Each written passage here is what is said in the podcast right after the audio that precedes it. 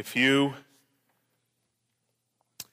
would like to ruin this church in one generation, I have some suggestions for you. If you are okay to see the doors of this church close, if you don't mind that people leave, if you don't care to see the next generation come to Christ, consider the following. Number one, don't ask for wise counsel. Don't turn to the older brothers and sisters in Christ and ignore the leaders that God has put over you. Live by yourself and for yourself in your own little corner. Go with what you want and whatever feels good. Number two, look at the older generation of believers as irrelevant. Look at those a few decades older than you as ignorant or unimportant. Be obnoxiously dismissive of the practices of your spiritual fathers and mothers.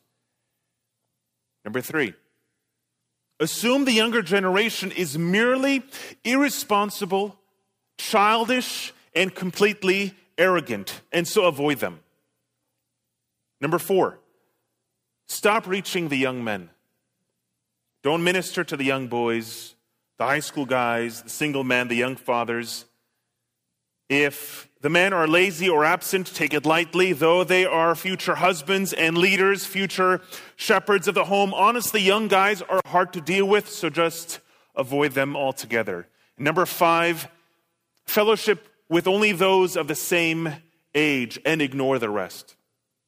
Separate the church into groups, divide them by age, allow very little interaction between the generations. If you don't have young children, avoid kids' ministry. If you are not married, ignore the family functions of the church. Stop thinking about the future. Assume discipleship naturally happens. Consider prayer and fasting unproductive. Create programs that will keep you busy and will cause the teaching of the word to be secondary. And after all this, if the church is still around in the coming years, repeat steps one to five. Beloved, I hope you see the danger of what I'm saying. Do not take any of this seriously. Let us be alert and sober minded. Let us engage in fervent prayer and regular fasting, seeking the face of God. Let us put aside our ideas and agendas. Let us come before God on our knees with hands lifted high, waiting upon Him. Let us pray for years and generations to come. Let us not assume or ignore or walk overly confident or throw out our hands up in defeat, for there is hope for the coming generation. For our children and their children, there is hope for the new converts and the spiritual children that are to come after them. The hope for the next generation is sound theology. The teaching and transfer of right biblical doctrine is what will keep our children and our children's children from the hardness of heart of those who forget God and instead to keep them walking with hope each day. Hope, generation, sound theology, we see three things. But why, oh, why should we bother with this? Maybe you are thinking there are a dozen other things we should be busying ourselves with or concerning ourselves for the coming generations. Maybe you're thinking that in light of the change and transition in church these few weeks, maybe a very different or very strategic or very practical sermon would have been better. To address all this, I want to first point your attention to the past, to see the hearts of those who have gone before us, to see the hearts of the people of the Old Testament. The basis uh, for the urgency of this matter is the hardness of heart of the people who have gone before us. And I want us to consider the present, to consider the doctrine of God for today, for the community of believers to come together to share the critical role of discipleship the content of which is the doctrine of God. And then I would like to point your attention ahead to the coming generations. And that is where we will end up this morning, thinking and praying for our physical and spiritual children. Please Open your Bibles to Psalm 78. Psalm 78. Will we really study all 72 verses? That's for me to know and you to find out. Psalm 78, starting with verse 1. Give ear, O my people, to my teaching. Incline your ear to the words of my mouth. I will open my mouth in a parable. I will utter dark sayings from of old, things that we have heard and known that our fathers have told us.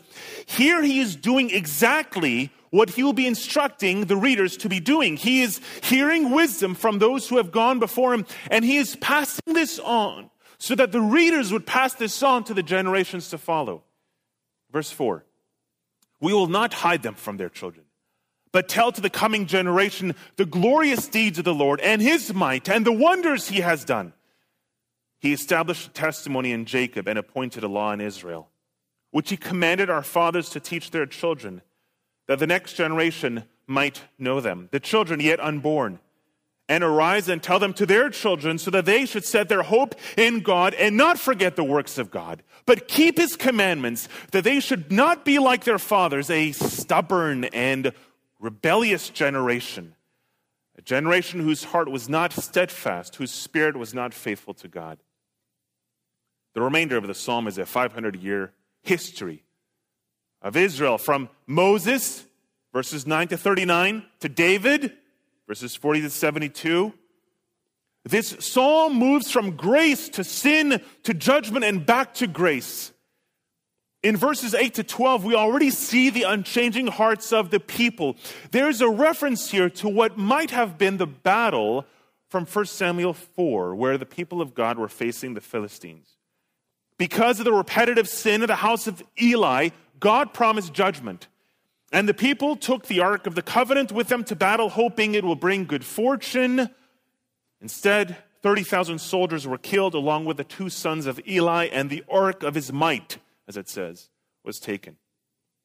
The Ephraimites were meant to lead the people, but instead they broke the covenant, and so the people became stubborn and rebellious and spiritually forgetful, not steadfast in walking according to God's ways.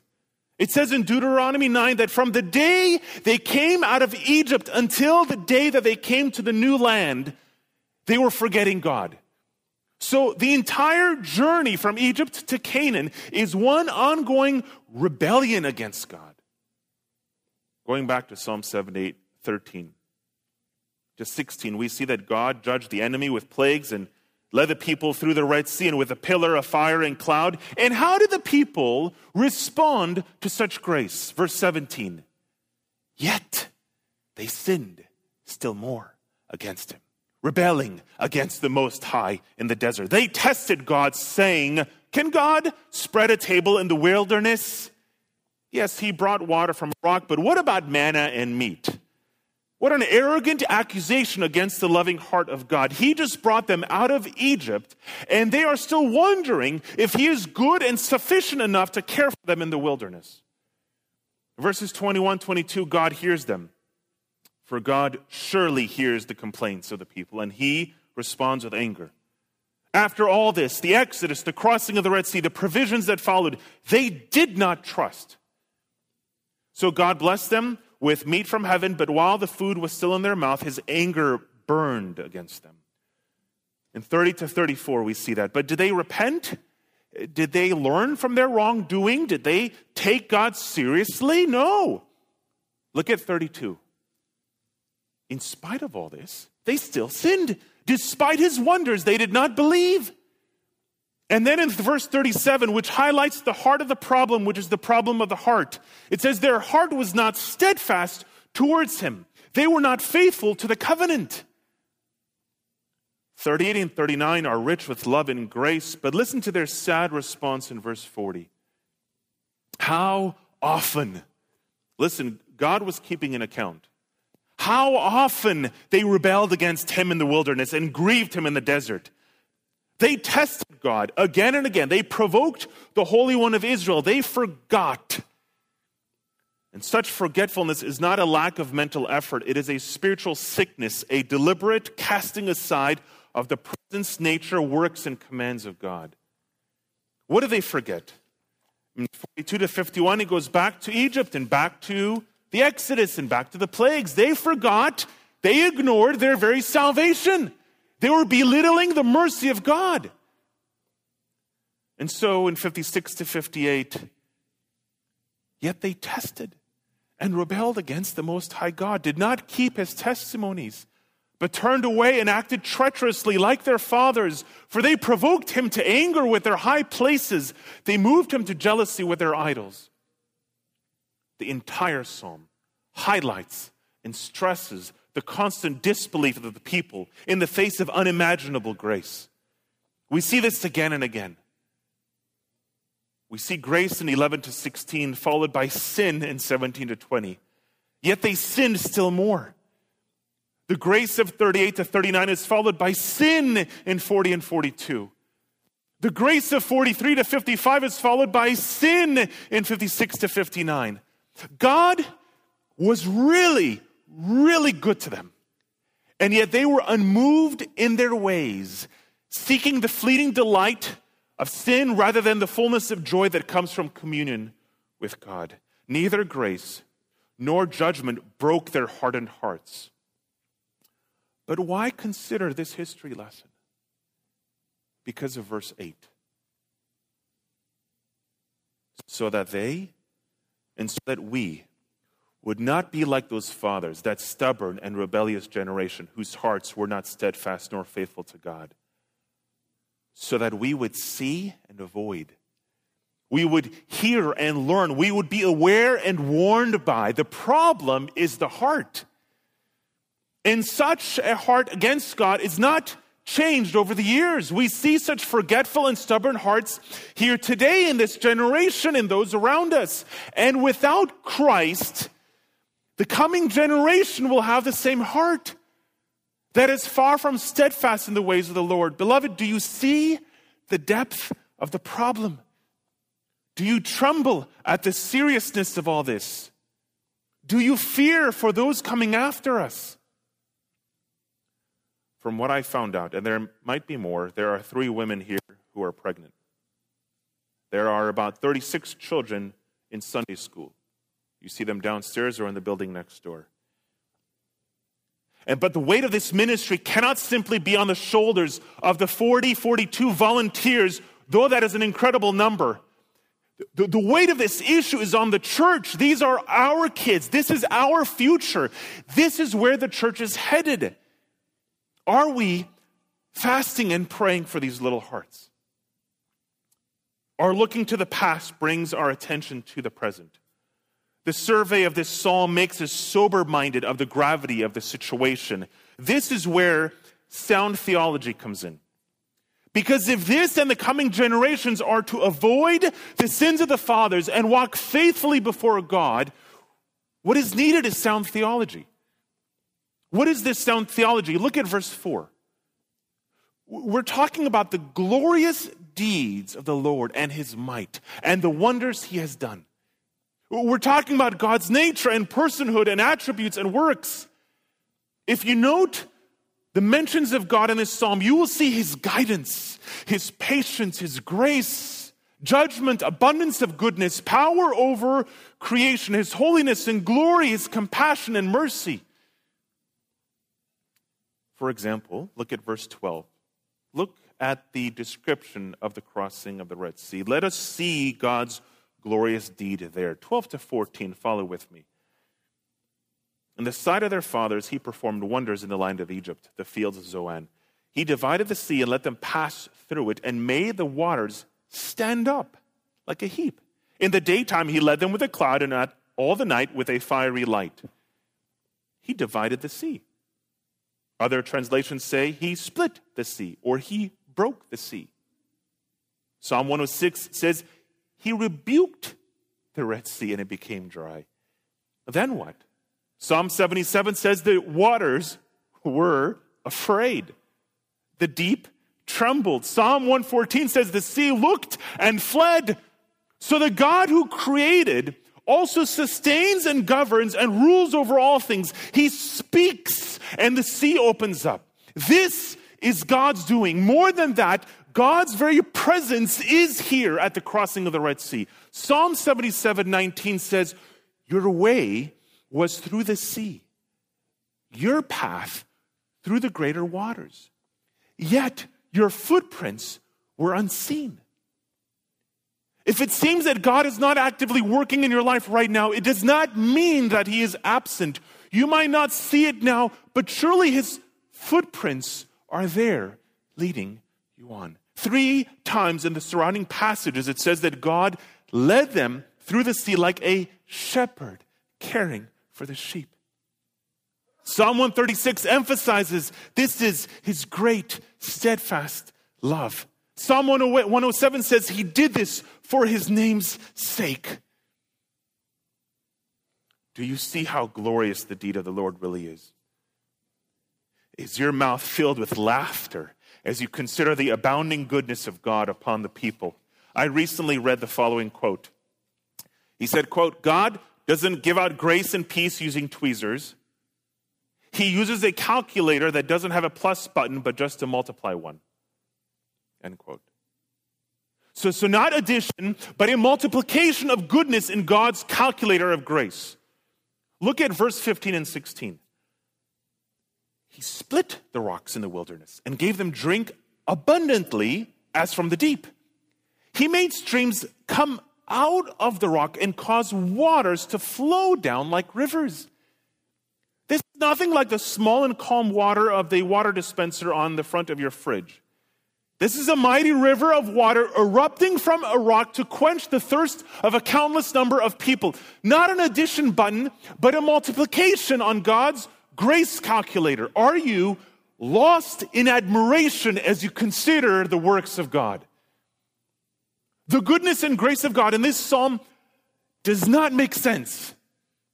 After all this, after all this sin, in verse 17 it says, Yet they, but in 23 it says, Yet he. God's grace was true to his unchanging character, not cast aside by the unworthiness of the people. While the people were deliberate in their wrongdoing, God was deliberate in keeping the promise he made to the forefathers. He spoke of these things to Abraham in Genesis 15 and made a promise of grace which nothing could hinder. And we see this again in verse 38.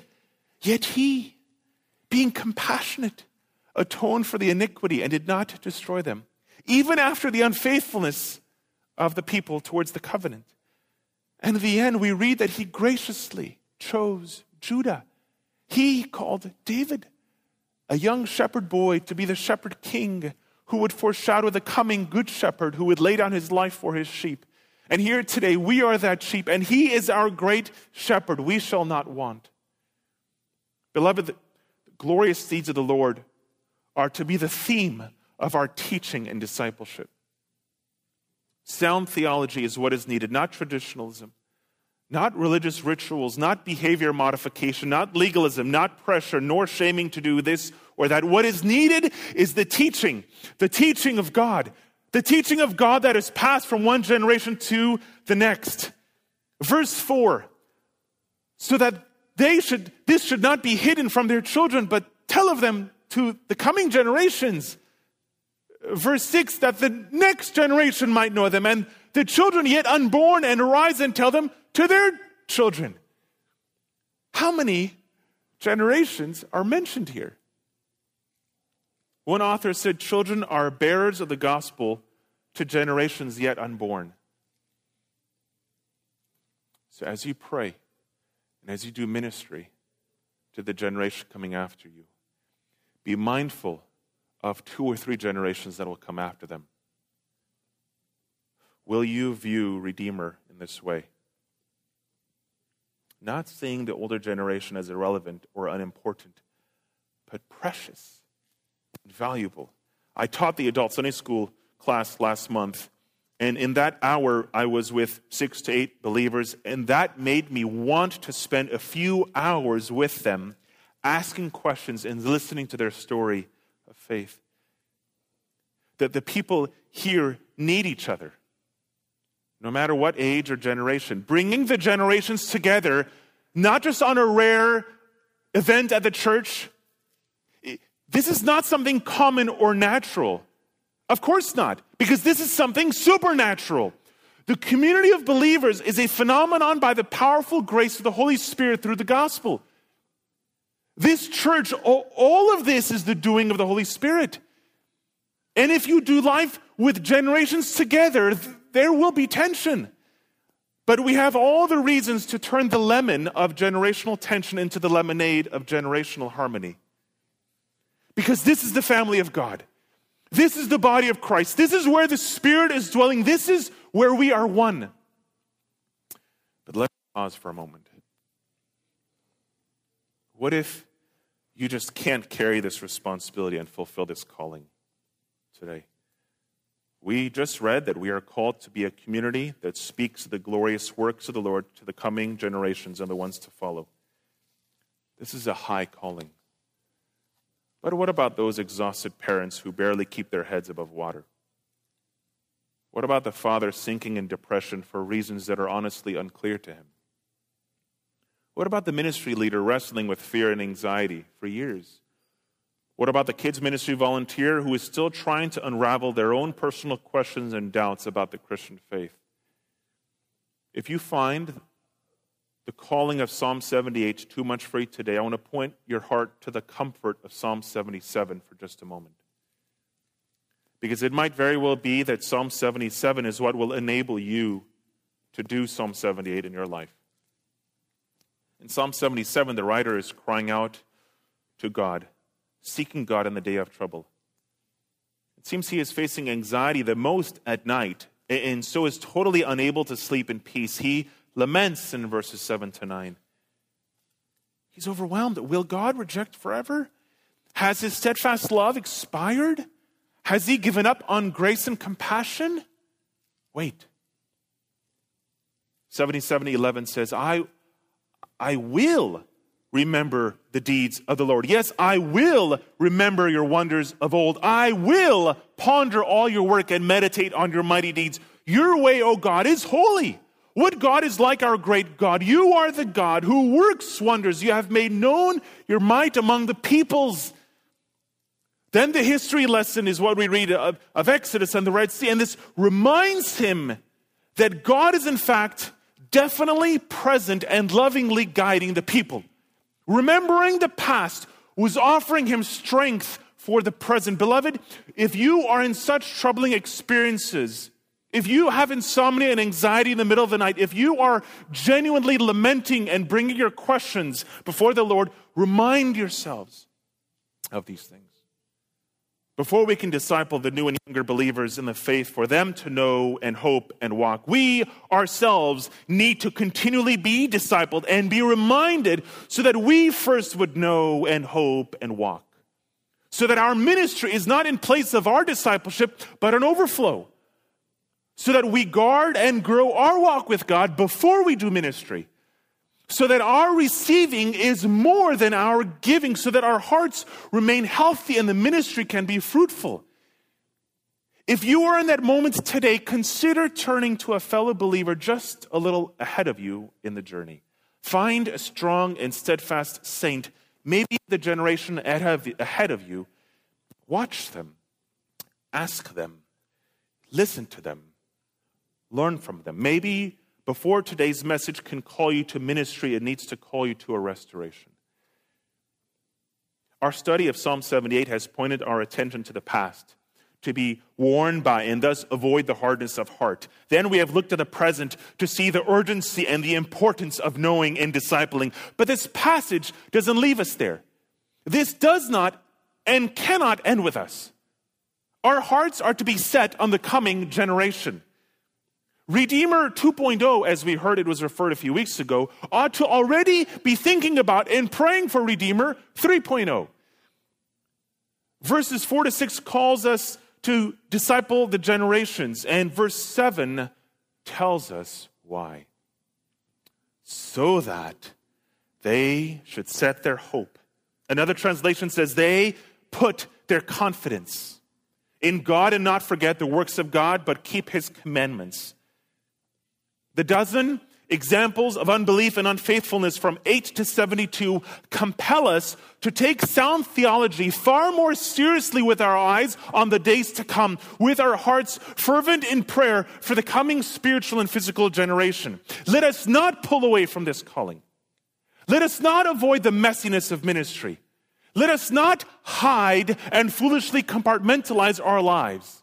Let us hold hands. Let us fast and pray. Let us do discipleship as a community so that those coming after us will know and hope and walk in the ways of God. Our discipleship will not guarantee their fruit. There's nothing automatic here. This is not a quick formula that as long as you disciple, there's fruit. We disciple, but the results are not our doing. It is not in our hands. We pray and proclaim, but the rest is God's doing. We just don't know, but we do know what will clearly happen if we cast aside the call to disciple. If we ignore this, we know what's going to happen. Consider the children around you. Think beyond to the generation that will follow them. They cannot be too young for the hearing of the good works of God. Charles Spurgeon had a strong, hopeful word for children's ministry. He said the following I will say broadly that I have more confidence in the spiritual life of children than I have received in this church than I have in the spiritual condition of the adults thus received. I will even go further than that and say that I have usually found a clearer knowledge of the gospel and a warmer love to Christ in the child convert than in the man convert. So listen, he, he is saying, let us not take kids' ministry lightly. If they can hear you, speak to them of the good works of God. They can be genuine followers of Christ from that age.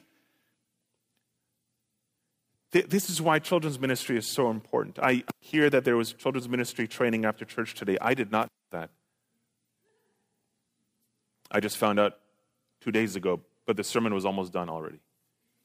There's a thin book called Thoughts for Young Men by J.C. Ryle, a pastor from about 150 years ago. This is what he says for young men.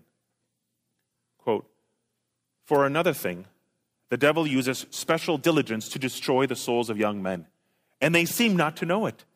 Satan knows well that you will make up the next generation, and therefore he employs every art betimes or early to make you his own. I would not have you ignorant of his devices. You are those on whom he plays off all his choicest temptations. He spreads his net with the most watchful carefulness to entangle your hearts. He baits his traps with the sweetest morsels to get you into his power. He displays his wares before your eyes with utmost ingenuity in order to make you buy his sugared poisons and eat his accursed dainties. You are the grand object of his attack. End quote. This, this is why we have to disciple the children, the young men the teens, the generation to come. This is why I served in youth ministry for over 15 years. This is why for years I prayed and encouraged parents and the rest of the church members of all ages, ages to consider and commit to discipling the young people in church. I read the following testimony of a teen who said that the church members who taught her the most were not the Sunday school teachers or the youth leaders, but those people 10 feet out of the spotlight who served by modeling godliness and grace. What the young people need are ongoing relationships with those of the generation before them, living for Christ in front of them. This is not the calling of the youth pastor, but the church. You see, this is not a lesson on parenting, but on discipleship. This message is not simply for parents, but for every believer here. We don't know if and how their faith will remain in college and adulthood, but their engagement in the church both in their receiving as well as their giving, helps them stay grounded in the faith. So maybe the 16 year old needs to be mentored by the 66 year old and shepherd the 6 year old all at the same time for their own good. We must be intentional. We don't have an option. Such discipleship doesn't happen accidentally or surprisingly falling into place. We cannot assume that the kids of church leaders are doing fine that those in church all their life are fine. We must live the Christian life in front of them and alongside them, inviting them to follow and imitate us as we imitate Christ. We cannot act like helicopter parents hovering over the youth, nor like the religious elite quick to find fault, coming to fix. Nor should we assume that the church's health and future is hopeless. We believe in the priesthood of believers. We each have a role to play. We each are members of the body. We are given grace gifts to be stewarded with wisdom for the good of others. Dads and moms, you are the primary spiritual caretaker of your children, not the youth leader or the children's ministry volunteer. They do have a role, and that is to come alongside and support the ongoing ministry you are doing. You who love them, know them, and are with them the most. You are called to shepherd their hearts. You are called to regularly open the word again and again and explain the truths and share the gospel with them and invite their questions and allow them to be honest about their doubts and struggles and be vulnerable about your own issues as well. And so before you ask them what they learned in Sunday school, share with them what you learned from the morning sermon. They are watching you, they are listening to you, they are depending on you. But in every minute of parenting, remember that the God of Abraham, Isaac, and Jacob is with you. The God who heard the cries of the people, who redeemed his people from Egypt, who led them through the Red Sea, who was with them in the wilderness, who provided manna for 40 years, who cleared the way for them to inherit a land flowing with milk and honey. The covenant making God, the covenant keeping God is with you. Do not fear. He will not let you be shaken. If you are an older couple who assume the stressful seasons of life were over, but in this moment are facing one of the hardest seasons yet. As you, as seasons believers, are relearning what it means to pray unceasingly and are trying to unravel the struggle with unanswered prayers, be mindful of those younger than you who are facing their own struggle with prayer these days as well. Be honest and open with them. Be vulnerable. Don't pull away or pretend that everything is fine. Your weakness is not a hindrance for discipleship, but this might be just a new and unexpected but fruitful time of helping another couple grow in their faith, even when they are struggling with unanswered prayer. If you have been actively involved in this church community during the last 10 years, but now are noticing a few young people who have been visiting the last few weeks, prayerfully consider reaching out to them. Maybe they just moved here from out of town. They are really struggling with loneliness. Maybe the changes in their lives are sparking anew anxieties and fears. Maybe what they need to hear from you is your story and the works of God in your life. Invite them, spend time with them, and get to know them. And slowly share with them the glorious works of the Lord in your life, in your family, and in this church. Avoid hiding. Avoid doing only what is comfortable. Be humble and ready to follow the prompting of the Spirit to reach out to those who are younger and those who are new, so that they would know and hope in the Lord themselves. As a pastor, I have seen this. And then I have the joy of seeing young people mature and be leaders who disciple the children of the older believers who ministered to them in the first place. Beloved, the hardness of heart is too dangerous. The attributes and acts of God are abundantly good. The generations to come are precious and dearly loved. Our calling today is discipleship. We look in, we look up, we look ahead with eternity stamped on our eyes.